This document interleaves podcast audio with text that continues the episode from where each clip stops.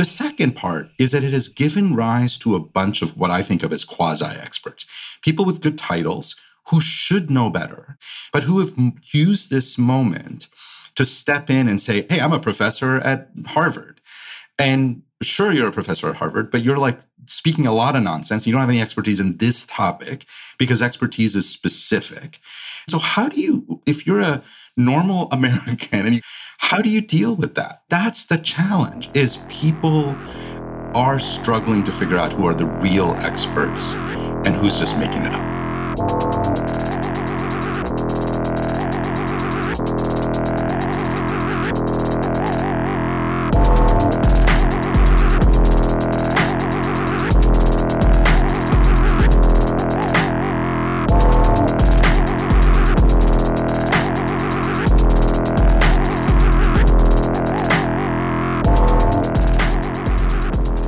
Welcome to the Death Panel. To support the show, become a patron at patreon.com slash deathpanelpod. As a patron, you get our weekly bonus episode, which comes out every Monday, a discount on merch, and access to the entire back catalog of patron-only episodes.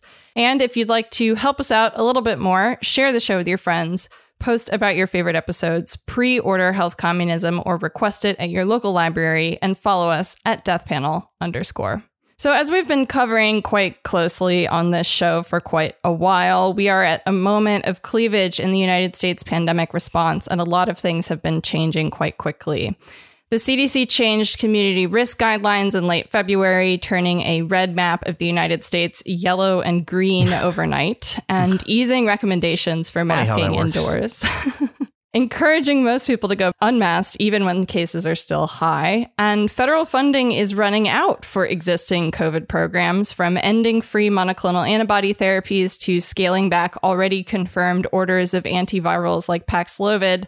Uh, free federal coverage for COVID 19 treatment and testing for the uninsured ends this week. Congratulations. Mission accomplished. Yeah. So basically, we're transitioning to the point now, I guess, where what the pandemic is just going to be a matter of just basically uh, relying on all the already totally busted ways that our private health insurance focused healthcare system already just leaves basically everybody out. Yeah, especially because free Great. vaccines for just, uninsured just people is ending in this. two weeks. The, yeah. the, no, no, no. The federal government decided that they liked our old material better and they wanted us to go back to that. could you just do yeah? Could you just do old Death Panel again? You do you know, like 2019 Death Panel right. more. Yeah, yeah, exactly. We've heard you talk about COVID enough, folks. You know. Yeah.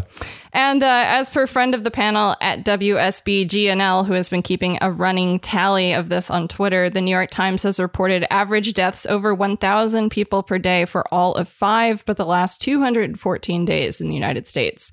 So, in the midst of, you know, a week of finger pointing over the pandemic funding and who exactly is to blame about the fact that the pandemic funding is ending. Yeah, you know, Biden administration loves having a new target to, to point the finger at in you know, Congress, but pointing fingers is way more important than doing anything to deal with the rapidly disappearing pandemic response. Um, and we, of course, are being faced with the threat of a new looming wave of COVID. The Biden administration has also announced that in April they will be replacing White House COVID czar Jeff Zients with current Brown University School of Public Health dean and COVID television personality Ashish Jha. So we've referenced Jha many times on the show, but we have yet to dedicate an entire discussion to him specifically. And today we're going to correct this and walk through what Jha's appointment says about the future of the US COVID response by getting into what Jha seems to believe about COVID. Yeah, I think uh, this is interesting. I mean, when this announcement happened, I pretty immediately was joking, like, oh, wow, it, it's like, it's almost like they took the one that we explicitly had not, like the one prominent public health expert that they feasibly could have chosen that we had not yet dedicated an entire sort of profile treatment to Big in mistake. Which case, yeah, big mistake because unfortunately, so yeah, I mean, it, like, I guess I would preface this by saying, like so many things that we've talked about recently, like, we've been very critical of Jeff Zients. It's no small thing that he is stepping down. Like, it's great that he's stepping down. However, I think what we need to talk about today basically is that there are huge problems, I think, with the uh, person that they have selected And that points to, I think, a real possibility that basically it's going to potentially be sort of like meet the new boss, same as the old boss. Like a lot of the same kind of ideology will be carried over. We're going to make that case over the course of today. So, you know, if that uh, I, have said this on a couple of episodes before but like you know if you saw the news and sort of uncritically were thinking like oh yeah this is great like we, the, we get rid of the bad guy that we know we don't like Jeff Zients right? And so th- and this guy seems this guy's a doctor right? This guy actually is uh, you know is a doctor and he's been talking about public health on tv for the whole pandemic. Surely he'll be better you know as we'll sort of get into mm-hmm. uh not so fast. Yeah i mean i I really think that, like, thinking about this transition has made me go back to reconsidering what exactly is the uh, the policy czar uh, mm-hmm. in in the history of the White House, right? And and I think there's there's really sort of like a disagreement, sort of conceptual uh, murkiness on on what you know people like uh, Zients or Jha in these positions uh, do, right? On, on the one hand you know, you look at the history of positions like this. Like the term czar is obviously not official. That's a thing that like the media applies. Mm-hmm. Uh, it's an informal kind of designation. It's been applied since you know roughly the presidency of Woodrow Wilson to try to characterize these people who are supposed to like sit above all of the agencies, kind of at the very close to the hand of the president. Um, they don't necessarily have like any sort of like clear constitutional uh, authority role. They don't have to be confirmed uh, by Congress. Um, although one can imagine that like that would just invite more stupid hearings. Um, but at the same time, they have this like constitutively like blurry role. So like on the one hand, the like one image of the, what this kind of czar does is like they're the coordinator. They know the bureaucracy like the back of their hand. They know all the different departments. They know where all of the uh, sort of legal uh, levers are and how to cut through red tape to like get say, government to do big things. I thought you were going to say bodies are buried. Yeah, well, I wasn't going to use that because I mean, let's be clear, bodies are buried all over the country right now. yeah. Uh, so, but the um, and and we all know that where they're buried, but. Uh, uh, it's it's it's becoming inconvenient to talk about that. Right. Um, but the uh, the other, so like that that's the sort of one image is the sort of like master uh, red tape cutter. Um, and I think that people who were within the administration, I think that that's what they thought Jeff Zients would be or right. was. He was like a, you know, we I think criticized him rightly as having this management consultant approach to thinking about what government does that ultimately, you know, is is a very you know, under promise and over deliver approach mm-hmm. to thinking mm-hmm. about what the role mm-hmm. of the mm-hmm. federal government is, which I, I don't like and I think is is a bad thing. And, and there's plenty of examples that we could get into and we've gotten into on, on how Zients sort of underperformed in that role. But that's not the only image of the czar that has been out there. And I think there's there's a lot of people who have suggested that, you know, if you look at the history of this, the other role that czars play is really, you know, a, a pretty symbolic one. Mm. Uh, one that's really about vibes. Um, you know, at its best, they become the public, you know, at their best, they sort of become the public face of, uh, you know, uh, policy kind of apparatus that's like popular, and they and they give the president, you know, maybe some kind of like sheen um, to what they're doing. I think the sort of example of this is like, uh, you know, upon taking office, Bill Clinton sort of appointed was like, what are you going to do about AIDS, President Clinton? Uh, he's like, well, I'm going to appoint a czar, right? Uh, to like, and it's like, okay, well, that in large part was you know had had, had an important like symbolic kind of ring to it as opposed to like substantively uh, changing the way that like government uh, works. But the other thing that czars can do is simply be the way of deflecting blame from the president. It's like right. if something went wrong, it's the czar's fault, not mine.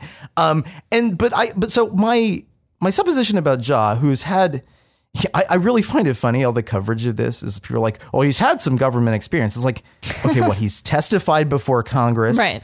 he's consulted once or twice for the White House, never served in any public health capacity at the state level, which is where most of the public health authority lives in the United States. So he's never done that.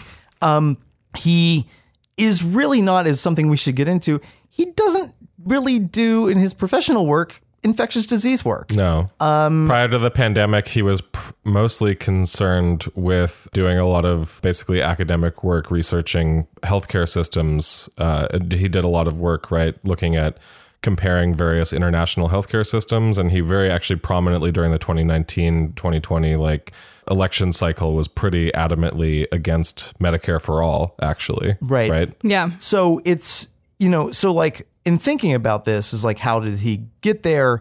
Is like he developed a television personality for himself as the dean of a public health school, really the administrator of a public health school, and then and then very quickly it's like, oh, leading public health infectious disease expert. Right. right. and so, but I I have to imagine that this signals that the Biden administration really wants this post not to do the coordination work uh, in part because maybe they think that they have will have less to coordinate, Right. uh, but to really do the vibes work. Yes.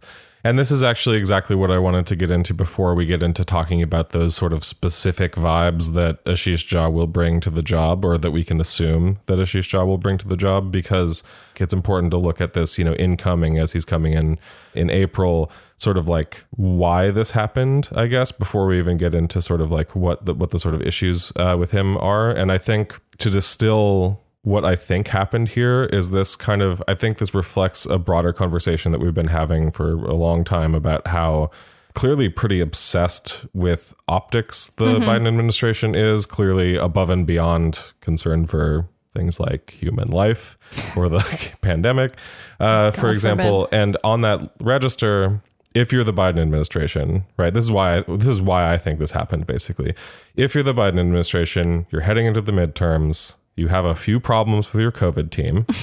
Those problems go something like this. Uh, one, your pandemic response is overseen by Jeff Zients. You know, based on what we know of the internal dynamics of the Biden administration, like the way that the, this is articulated as a problem goes something like uh, Jeff, the liberals are saying such mean, contemptible things about you. They're saying you're not a public health expert. They're saying, what's a business guy doing leading the pandemic response? You All know, valid questions. um, they're saying he doesn't know the first thing about public health, et cetera. And so that in, that sort of intersects with the sort of the second problem the Biden administration faces here, which is that is that they have done a fucking horrible job in their pandemic response. And I would kind of add to that even not only have they done a horrible job in their pandemic response, they have done a horrible job even communicating that the pandemic is still a problem. Because obviously, for reasons that we've talked about at length, they would sort of prefer that it go away, I think. Um, right. uh, or at least the cons- public concern for it go away, public agitation. That they would prefer that they not have sort of rocky political waters all sort of around them. They would prefer that not have something like, for example, us as a left, for example, pressing against them. So, but so how do you rationalize that, right? I think the way that they did that to the Biden administration, it's like the pa- the bad pandemic response. Clearly, if you if you take their their own words really mm-hmm. seriously, the bad pandemic response is not their problem. To them, they've done a phenomenal job, and instead, the way that you rationalize this is that they have an optics problem. That in fact, their pandemic response was not bad, but instead they've had poor communication. This comes up over and over when you hear about like you know these uh, unnamed, always anonymous senior administration officials saying things to you know places like Politico or CNN, like, "Look, Walensky, Rochelle Walensky, the CDC director, like, yeah, she's done a great job, great policy. It's just you know the communication's not so good. She's bad on She selling the media public, training. right? Yeah. And you hear the same things about like uh, Javier Becerra, the head of HHS, other people like that. And you put so anyway, you put those two things together, and you get answer. The answer to the first problem is clearly Zients, you know, needs to go, or maybe it would be helpful. Maybe he doesn't need to go, but it might be helpful for him to go, right? And the answer to number two is we have to p- replace him with someone with the following characteristics. One, they should have some form, really any form of health adjacent degree, like an MD, doctor, public health professional of some kind.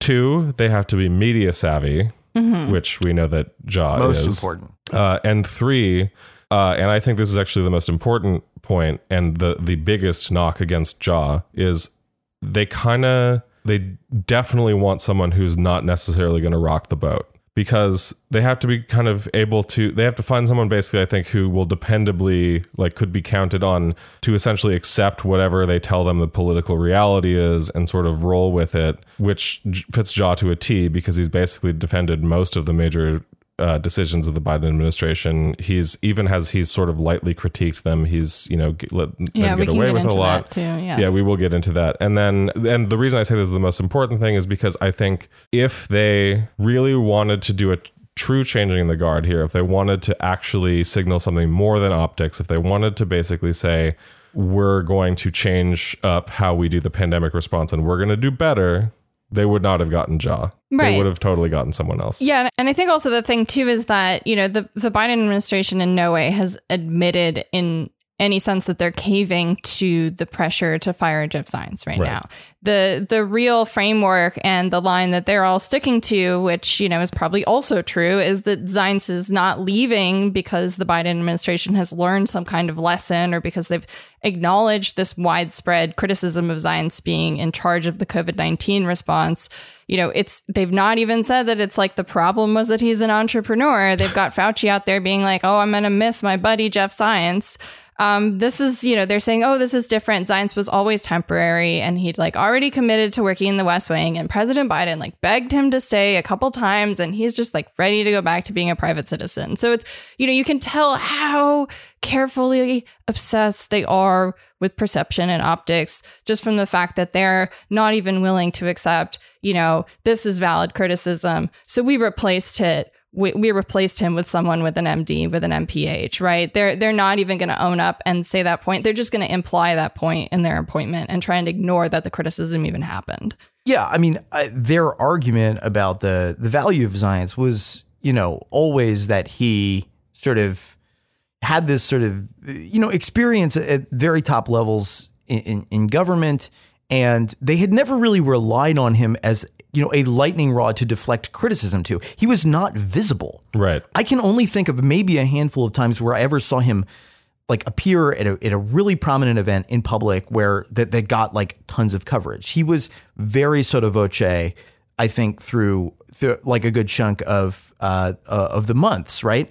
Um, and I think that now it's like, okay, we're we're coming up towards an election. We at the very least we need somebody who we can who is visible, who at best will be calm and soothing, and at worst, when you know it, you know, worst case scenario, bad things. Like, I mean, and again, I think that they're that like the importance of that is they're banking on the fall. They're maybe banking on the following things. One, we're not going to be able to get anything more out of Congress um, at all, Right. right? And and you know that that that's an impossibility. So any sort of sense that like we're going to be that like the job of this person will be um, coordinating a bunch of new additional funding that seems to be out the window. Two, they're banking on the fact that like things will uh, you know proceed apace and continue and and just like get monotonically better. Uh, again, that is a, a, a as we said, I think maybe in the last two episodes, like that's a pretty big gamble. and three, I think that they're uh, betting that the fact that the the public is already sort of familiar with Jha, he's already sort of tested. He's I arguably the he's sort of the most visible uh, quote unquote public health expert on channels like MSNBC. Um, that like best case scenario, these things sort of become more palatable. Worst case scenario, he's visible. People already know him. Hence, they when blame needs to be assigned, they'll know who to blame because he's already visible. Um, so I, I just think that like it's it's worth looking at Jha, not not, not necessarily just for his kind of appropriateness, because whatever. Like if you look at the history of czars, they range from totally have experience in government in this area. Uh, to totally have substantive experience outside of government in this area to what the fuck um, and, and like Jha you know he's he's edge he edges towards the what the fuck uh, kind of answer here because again, as plenty of epidemiologists I know, like Ashish Jha, yeah, exactly. What has he done in around infectious diseases again? Right. And when people say, "Oh, he, you know, he doesn't have experience in government," the response that his defenders kind of within um, the White House circle say it's like, "Well, he's a smart guy; he'll figure it out." I don't know. The federal government's pretty complicated, and not having any experience at the state level either. mm, I would let me tell you something. If I were in Jha's position, I'd be nervous as hell about taking that about taking that on. I would not think, oh yeah, smart enough. Yeah, you you, you can certainly do it. I think that that's I think it's just like uh, I stayed at a Holiday Inn Express last night sort of reasoning. No, and I, I think this is also sort of indicative of something that we've talked about a little bit off and on, but like in this instance is very it's made to be very obvious, right? Which is that this is kind of the the problem when like the critiques of the Biden plan um, end up sort of getting siloed into critiques of the individual actors who Yes. have their names attached. Exactly. Because ultimately, like the problem, right, is not um, Jeff Zients specifically. Like Jeff Zients is part of the problem. The problem is the White House COVID response. The problem is the fact that there is you know, very little funding left to go around to continue our current pandemic protections. And we have just completely reasserted a new normal with a much higher level of acceptable community spread before states are going to be obligated to re implement masking, right? And so, what you have going into this sort of situation of just absolute, like, extremely preventable, needless, pointless fucking austerity that is a problem of the administration's own making. I mean, they have downplayed COVID so hard that it is ridiculous that they could even assume that pointing the finger to say, oh, well, the problem is that, like, you know, Congress won't give us the money. Well, no shit, because you've been pretending and telling everyone that COVID is no big deal. Of course, they're not going to, you know, it, it's this kind of thing of like, well, you know, yeah, you can you can replace the figurehead, but this is a classic PR tactic, right? This is classic image management.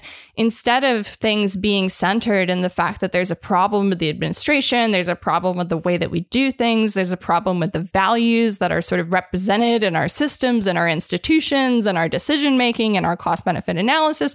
Nope. The problem There's a is problem with cost benefit analysis. right, right. No, nope. The problem is the individual. The problem is the person with the sort of biggest paycheck in the room. And that's fundamentally sort of obviously an easier target as a sort of political goal. And yes, these fuckers need to go.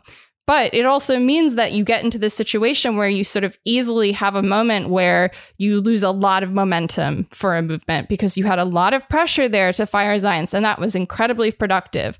But with Zients gone, and with a lot of people, frankly, satisfied by simply the fact that the you know the issue for them was that Zients was not a public health professional, right? You lose time, you lose momentum, and it's a really effective strategy if your goal is to just continue with what you're doing after facing public criticism. This is play number one, Yeah. right? And the, the fact of the matter is, is that it works, unfortunately. And this is sort of, I think, this should tell us a lot, you know, about what the Biden administration really wants out of Jha and sort of what they want out of their uh, pandemic response. And I think that that to me just sort of signals as a bottom line, they're happy with how things are because there is no signaling to me as someone from the outside that there's any urgency here to change any of the dynamics that are resulting in them not having any pandemic response and one that is quickly vanishing, right? Well, and this is why I think uh, we wanted to make sure to you know talk at length about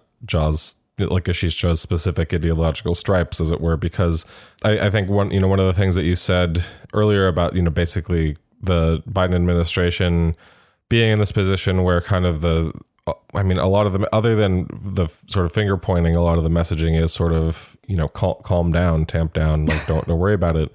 Um, Get stay- vaxxed and relaxed. stay vaxxed and relaxed. Yeah, uh, you know, and in fact, now we have you know many of their uh, basically unofficial surrogates, uh, et cetera. People like your Matt Yglesias, who just before recording time screenshot tweeted pictures of my t- fucking Twitter account saying, "Look, his book has like communist in the title. Oh my god!" He's like, you know, people tell you who the- they are, circling health communism. but they Good um, one, Matt. but you know the, these people basically will uh, you know have been literally on a tear in the last couple of days because of a piece that uh, Justin Feldman and Abby Cartus, friends of the show and frequent collaborators of ours, uh, wrote for Protean magazine.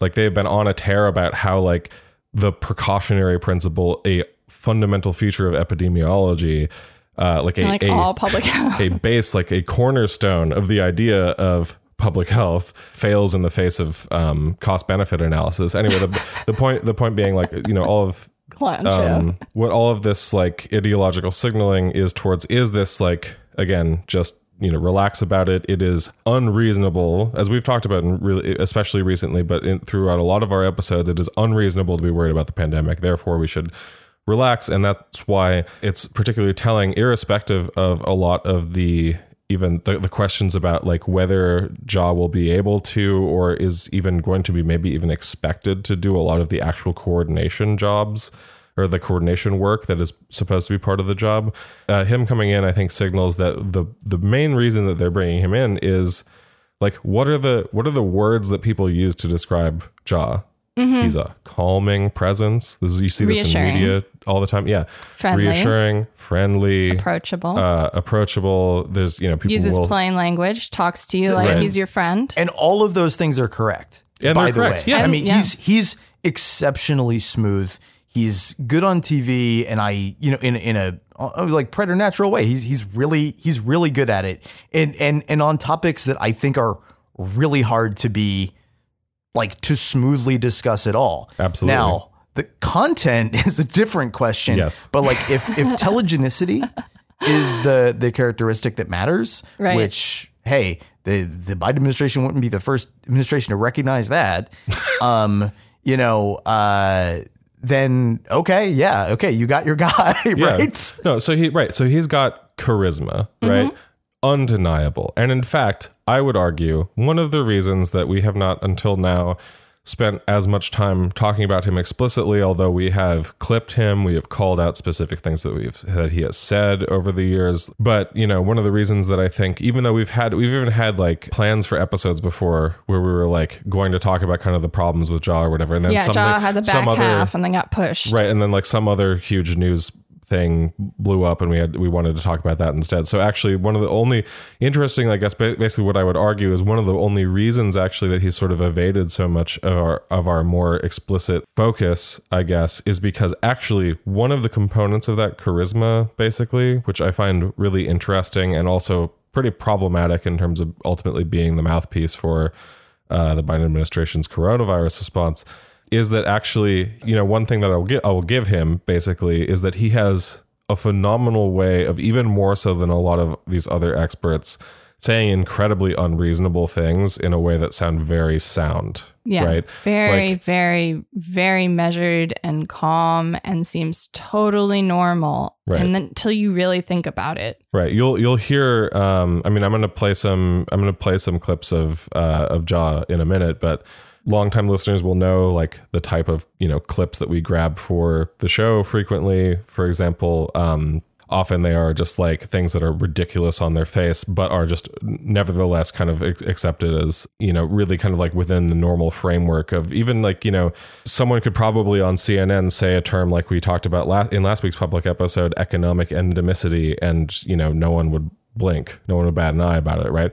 But you know, Jha Jha does have this kind of yeah, like charismatic evasion to him, which is why I think what I would what I would suggest that we do is um I think one of the best interviews to sort of show where Jha kind of lies on an ideological position is this one that he did in January for New York Times Sway podcast hosted by Kara Swisher, which was Double bill. this is going to this might make some of uh, our long time listeners i don't know i hope you're sitting down as i say this which is yeah a double build podcast appearance a co-interview if you will with emily oster of all people Yeah, no, and I, and I think you know even if your criticism is like, well, this just sounds like a lot of attack of like Jha's personality and character. I I did appreciate Ellie Murray, who's also an epidemiologist. Her critique was that you know she said we must have hundreds of highly qualified public health officials with real on the ground in the trenches COVID decision making expertise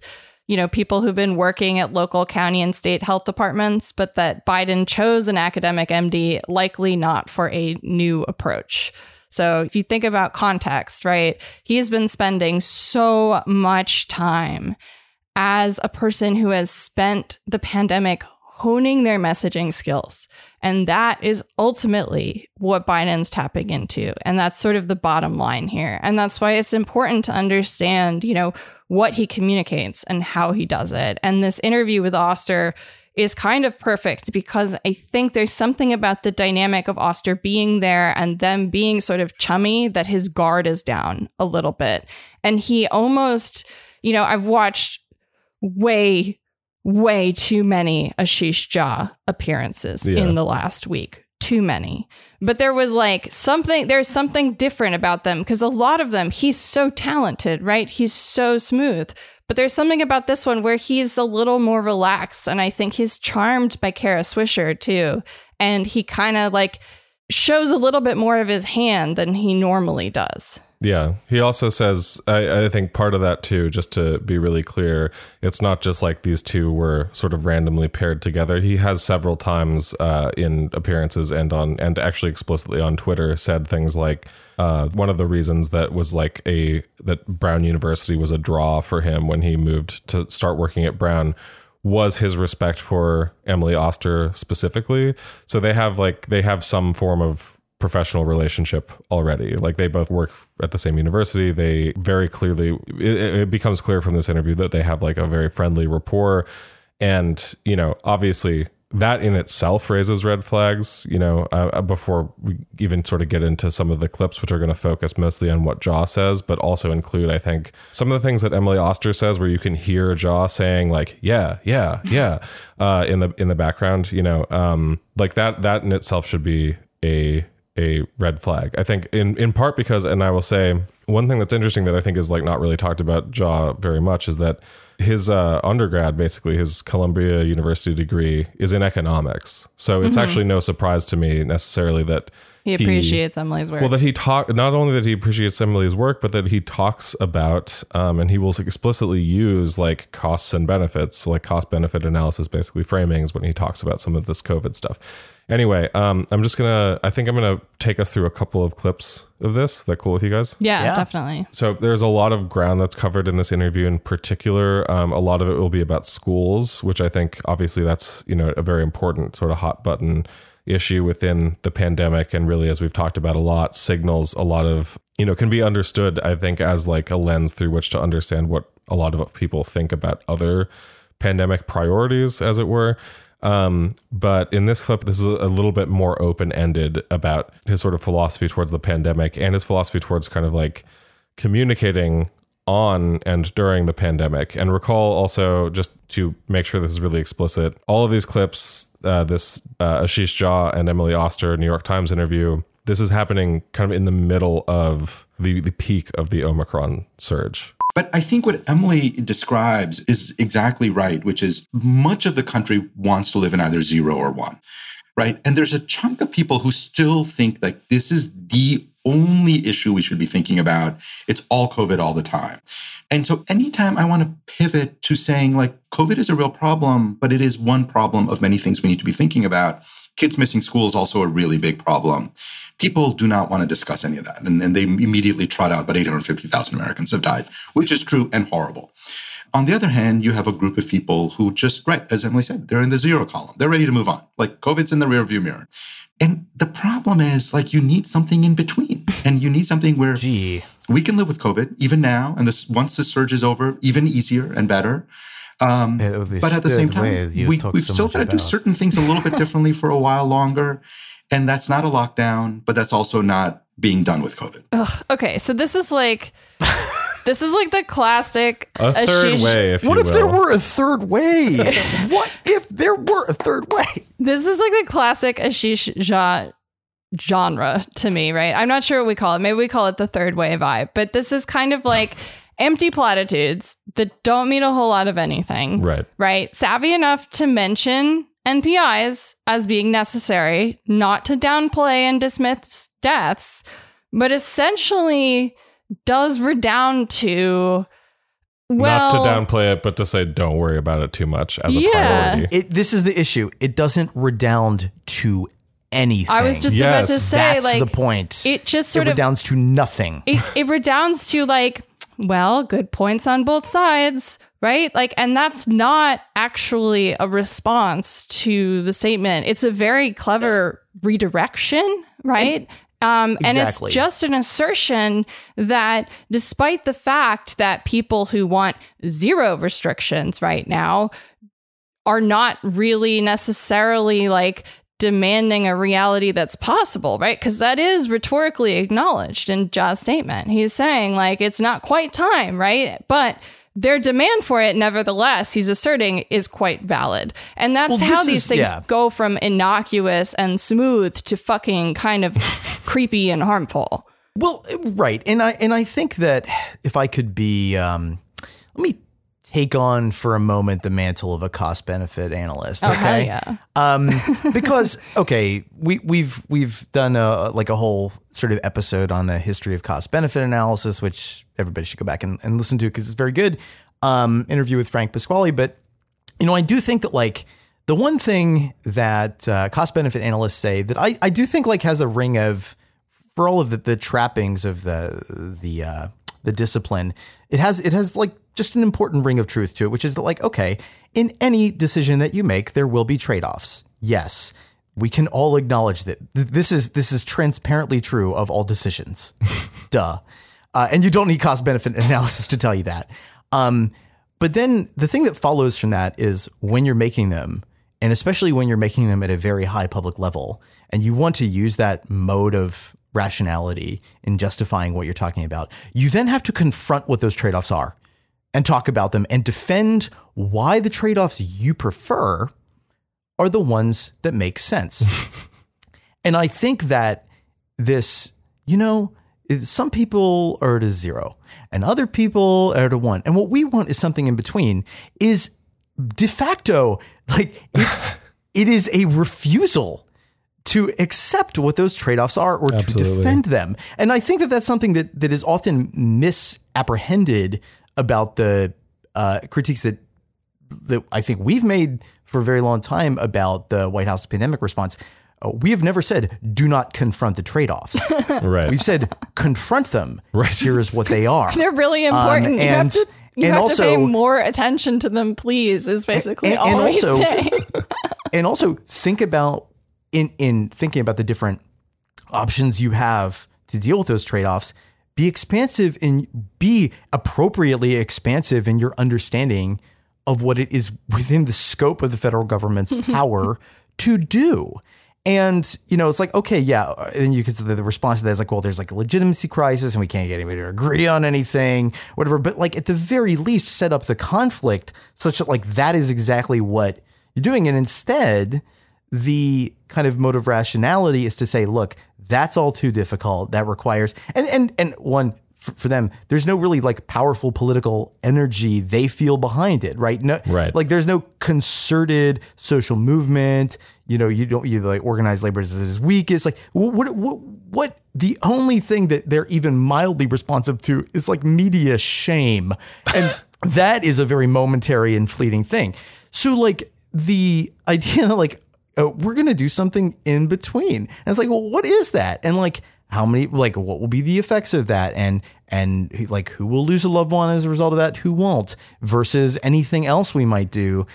I mean this is illustrative of why this the, uh, the economic rationality um argument kind of like falls apart on closer ins- inspection not be- not simply because cost benefit analysis is one approach to making decisions among others right. um, but because in doing it uh, or in, in making decisions that way, it forces you to to pursue policy approaches that you cannot transparently justify to everyone.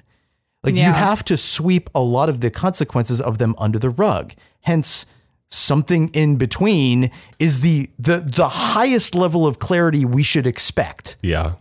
And this Great point, Phil. And this is super important because I think that this basically pervades, uh, you know, Ashish Jha's logic. I think I'm going to pivot a little bit from the sort of next one that I was going to play because some of the things that you were talking about, specifically about what even is imagined, what the role of the government could do in Right, this situation, um, which you know you would imagine actually might be relatively important for someone going into the role, for example, of White House coronavirus response coordinator, uh, you know, being able to like ideally think about uh, the possibilities of for what government could do in a very expansive way.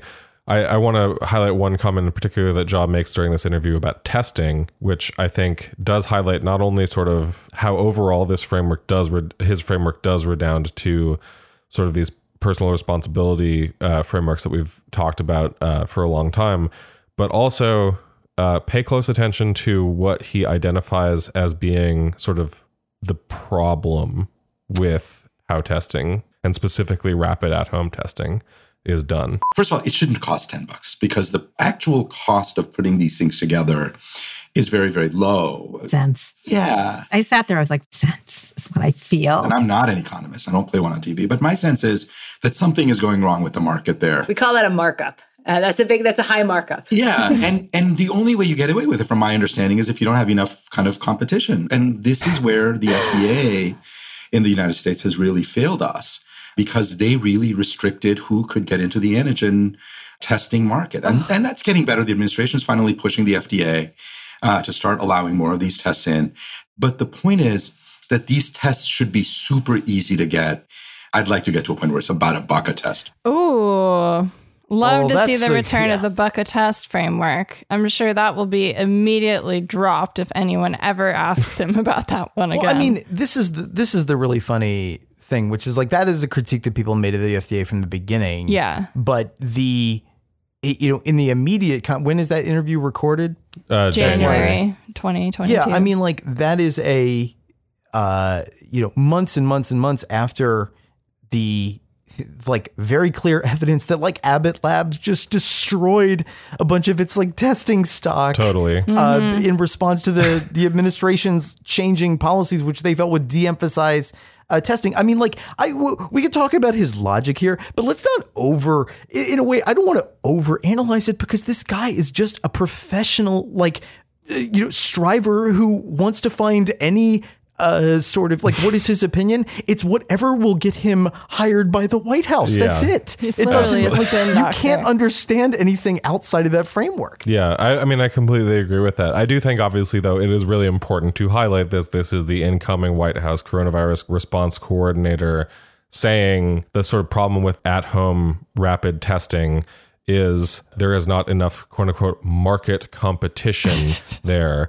Not that, for example, there hasn't been, I don't know, a mass government initiative to send everybody many, many, many free tests over and over and over again, as opposed to the like four to eight that they may have requested at one point if they requested them, right? Like this is not, um, I, I agree. Like, not important to kind of overemphasize this because, or to overanalyze this because, yes, it's pretty clear. Like, there is angling here. It is, he is like the do not not rock the boat guy. He is like, they absolutely have found a person who has been already essentially a free mouthpiece for them, who has also advised them on policy uh, in the in the past, which should give us pause as well, because you know we know that some of the disastrous decisions that have been made, there is a possibility that Ashish was already consulted on those. You know what I mean? So there's no there's like no surprises here. That doesn't mean that it's not important to like highlight those. Right, so right. um And and this is also part of his sort of broader we have the tools argument that is a consistent feature of Jha's rhetoric, which is also, you know, something that we have critiqued the Biden administration for as being also a kind of empty promise and also critique people like David Leonhardt who use the we have the tools argument to defend against criticisms that his advocacy,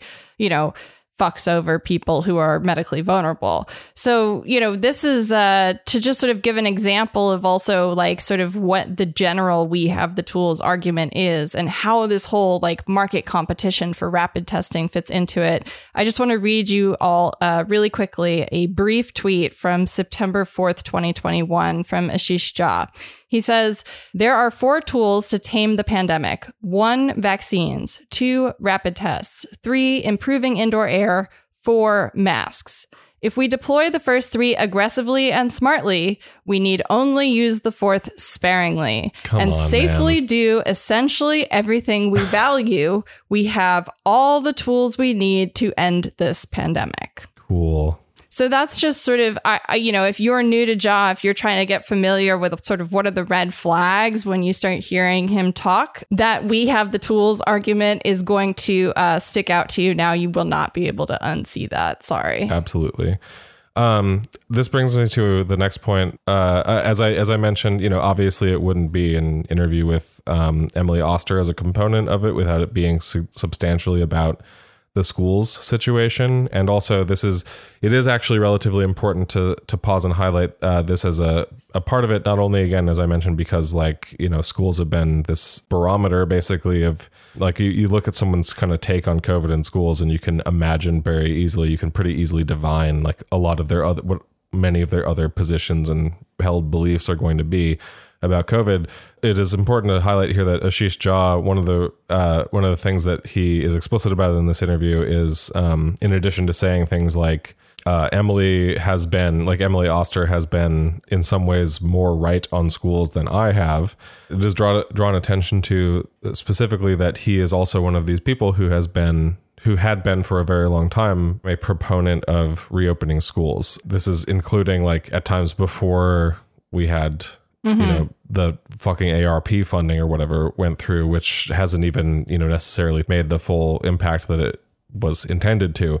But uh, there's an interesting moment where essentially the question is posed to the both of them amidst this is again recorded sort of amidst and just after teachers union sickouts and other things that happened in january like um, student sickouts um, people uh, deciding to you know take action and say like fuck this this is really not safe Yeah. Walk out. um, and uh, Kara Swisher asks what the problem is here, and who is sort of, uh, the, as she frames it, who is to blame?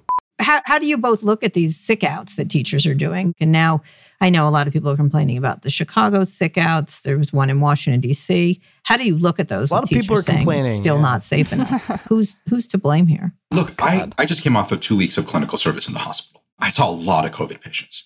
I had a patient I was seeing like uh, sometime last week, and like right in the middle of me examining him, he had a coughing fit and coughed in my face like nonstop for a while. I did not freak out, and I don't think I was exposed because I was wearing a high quality mask and I'm boosted. Like that is available to every teacher in Chicago. So there's a little bit of like, what are we talking about? Like, what exactly is the risk if you wear a high quality mask and you're boosted? I'm sorry, but that risk of getting infected is somewhere very close to zero. It's not zero, but it's very, very close to zero. I mean, okay. It's okay. the teachers who are wrong. Well, also, this is ignoring the fact that it's like, sir, when you're working in the hospital, your employer provides you with free high quality masks. When you are a Chicago public school teacher, like, you are definitely not getting masks with the same generosity from your fucking employer.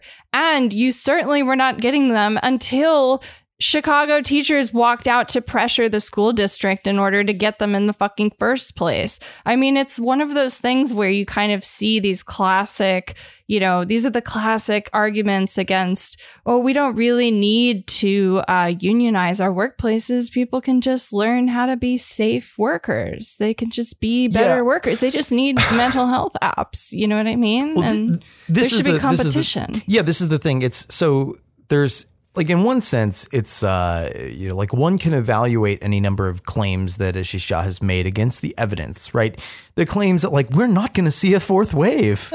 oh, w- won't we? Oops. All right. Um, you know you can you can do that, but there, there's another thing here, which is that it is a set of claims about like how things are done in the world and how like safety is achieved.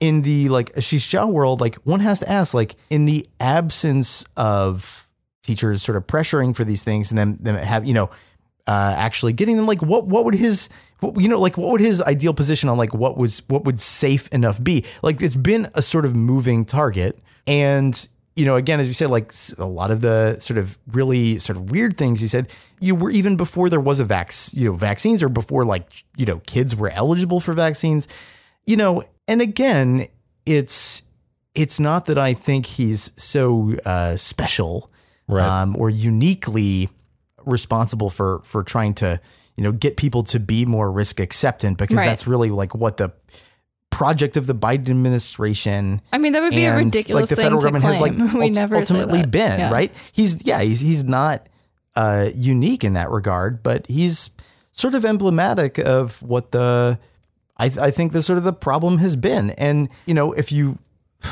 want an example of that simply look at what has happened in the united states it's not Right. really that hard and it's also like you know people uh i think can uh i've heard sort of accusations of provincialism. Oh well, you don't you're not really sure. Oh like what are european countries doing? Is, is the united states so exceptionally bad at this? It's like well masks are still mandatory in in in on public transportation and many other uh in many other public places in, in Italy, it doesn't seem to necessarily be, uh, by all accounts, you know, making life uh, like abnormal in in unpleasant ways. It does have a way of keeping the spread down, um, but it's just sort of like the the question you have to ask is exactly what you know professional expert or moral claims on authority this person who is speaking you know essentially with authority has. Right. right? What what is their claim to it? And Jha's claim to it has seemed seemingly has been nothing but loyalty.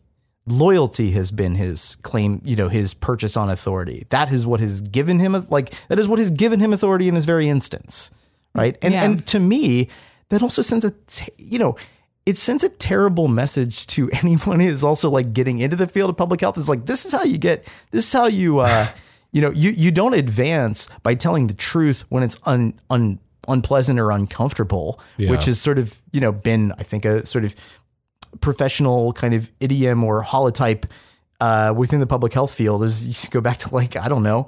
Uh, Henrik Ibsen, you could find like that sort of example in like all the Henrik Ibsen plays, but like the you know, like the way that you get ahead is just say whatever you think that they want you to say, right? And just keep saying it, and you'll get and you'll advance. Right. And people might be like, oh, like you're being overly picky. Like it's just like word choice. And it's like, no, in this statement, right? Kara Swisher is like, you know, who's to blame basically for all of this outrage that Kara Swisher describes that parents have about the school debate, right? That's essentially the question that she's asking.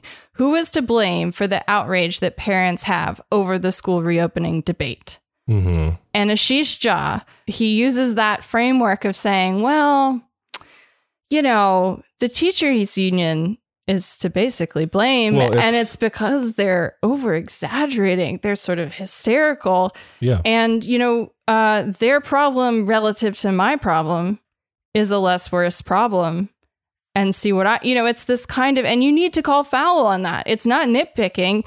This stuff is like rhetorically powerful. And it, you know, it like ushers frames into the world of like telling other people how to think about what the teachers' unions did to protect themselves and how to think about how that fits into blame for outrage of a bunch of, you know, suburban upper middle income parents. Right, exactly. And this is kind of the main point that I or maybe not the main point. This is kind of I think one of the the really important things to understand again about Jha in terms of getting a view for his sort of overall ideological position. It is like in that statement for example where he is saying uh you know as as B rightly kind of just broke down you know, Kara Swisher asking who is to blame here for all of the uh, frustrations of the parents or whatever, the parents who want like things open, as opposed to the uh, frustrations of the teachers or the students who walked out specifically because they wanted, you know, better Yeah, it really uh, points to fucking health protection. Who is outrage Who's- is the most valuable outrage, right, right? so so ha- yeah exactly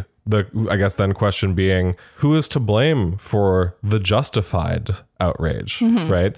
Uh, and then you know as b said Ash- ashish Jha's response is oh well the teachers are just worrying too much. Mm-hmm. they haven't taken a, a real stock of their actual sort of risk uh, here. They haven't taken a real stock. They're they're exaggerating their risk for whatever reason. And this puts him uh, along with a lot of the other stuff that he says frankly it's just this is why it's sort of important to understand him as really situated within the sort of like broader ideological bubble that comprises people that we already talk about all the time, like David Leonhardt, for example, because it's very much the same line as David Leonhardt's thing that oh, liberals overestimate their COVID risk, right?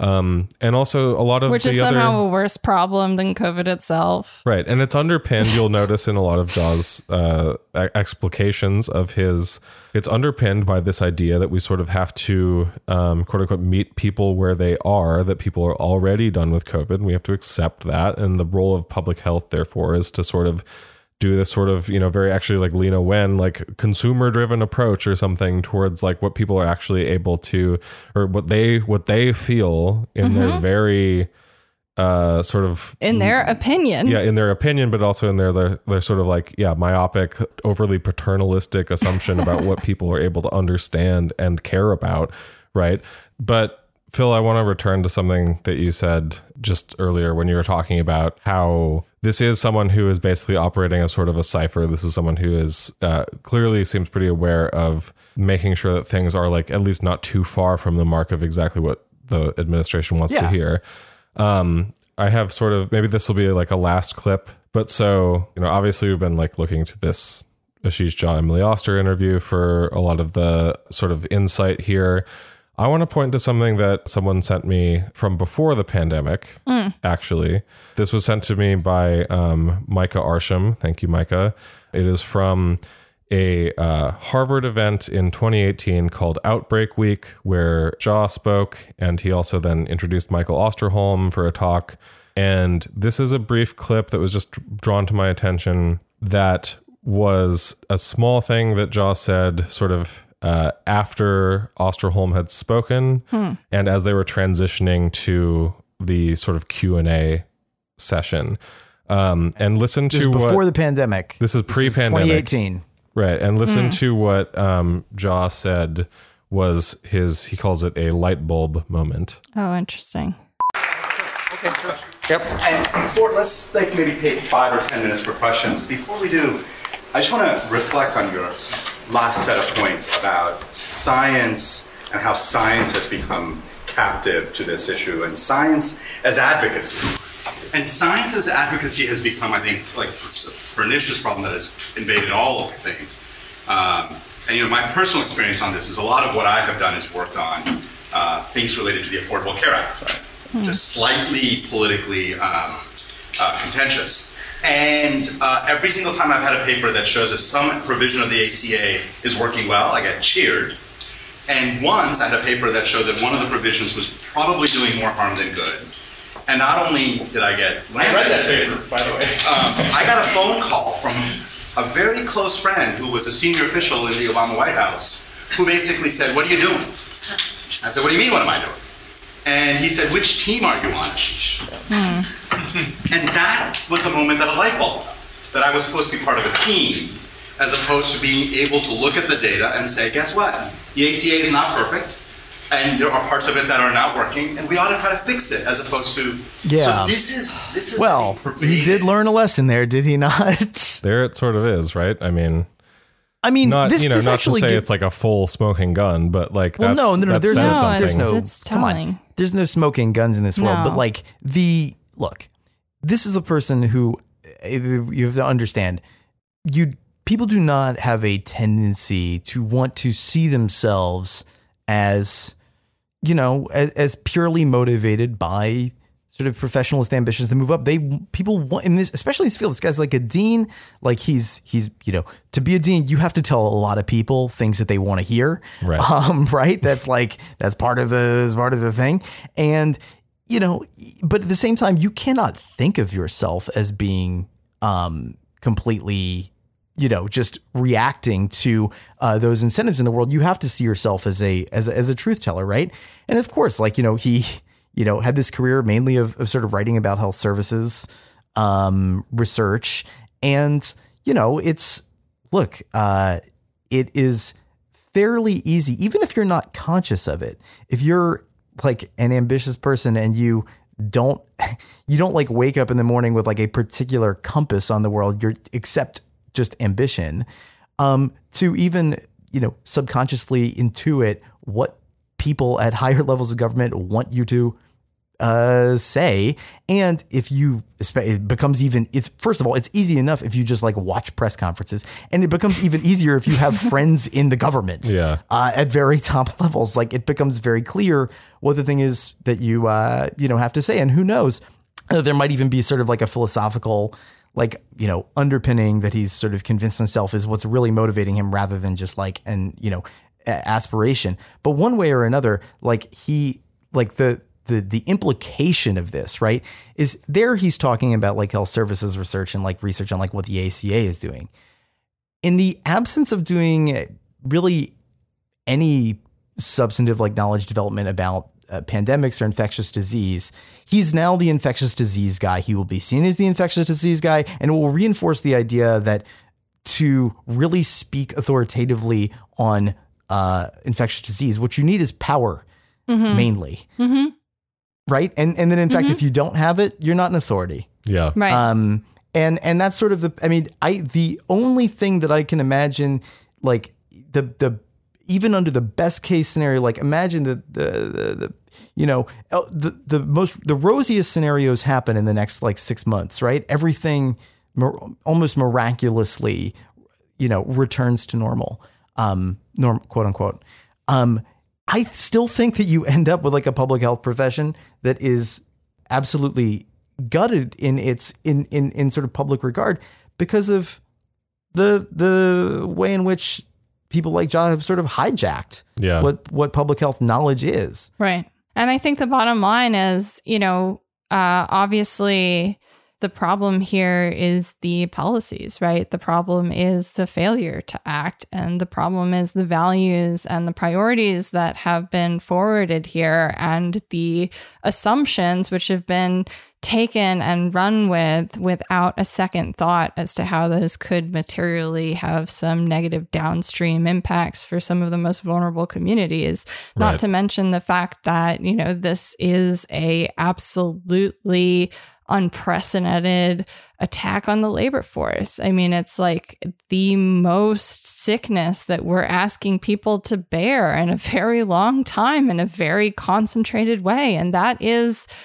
immiserating that is going to make workers miserable. So it is not just the vulnerable who are being left out here. It's all of us right, Right. this is not a um, issue of um, constituencies. This is a population level respiratory disease. And the problem is not per se ashish jha or jeff zients. The problem is the fact that the plan is full of shit. Yeah. and that no one is doing what they're supposed to be doing right now if the goal is to have a sort of you know a booming economy in a world where we live with the virus then that world is a world that has non-pharmaceutical mitigations that are robust and plentiful and free and easily accessible and that's not the world that we're walking into but that's the kind of world that Ashish Jha talks about when he We're talks actually- about the world. We're actually walking into a world where the pharmaceutical interventions are themselves not even free anymore. So Exactly.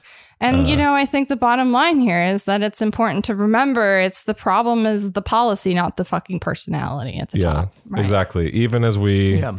are cheering the departure of Zients, Mm-hmm. Good Um, riddance. we I think need to point to the incoming person and say it is not a we are we are not like things are not going to be better. Do not expect better COVID policy unless they are extremely extremely pushed to actually do things about this. When the person coming in is basically, it seems, you know, the thought process was get me the guy from TV who already says that what we're doing is great. Right. Get me the guy from TV Yeah. who can rationalize What the horrible decisions that we have made. that we've already made. Right. Yeah.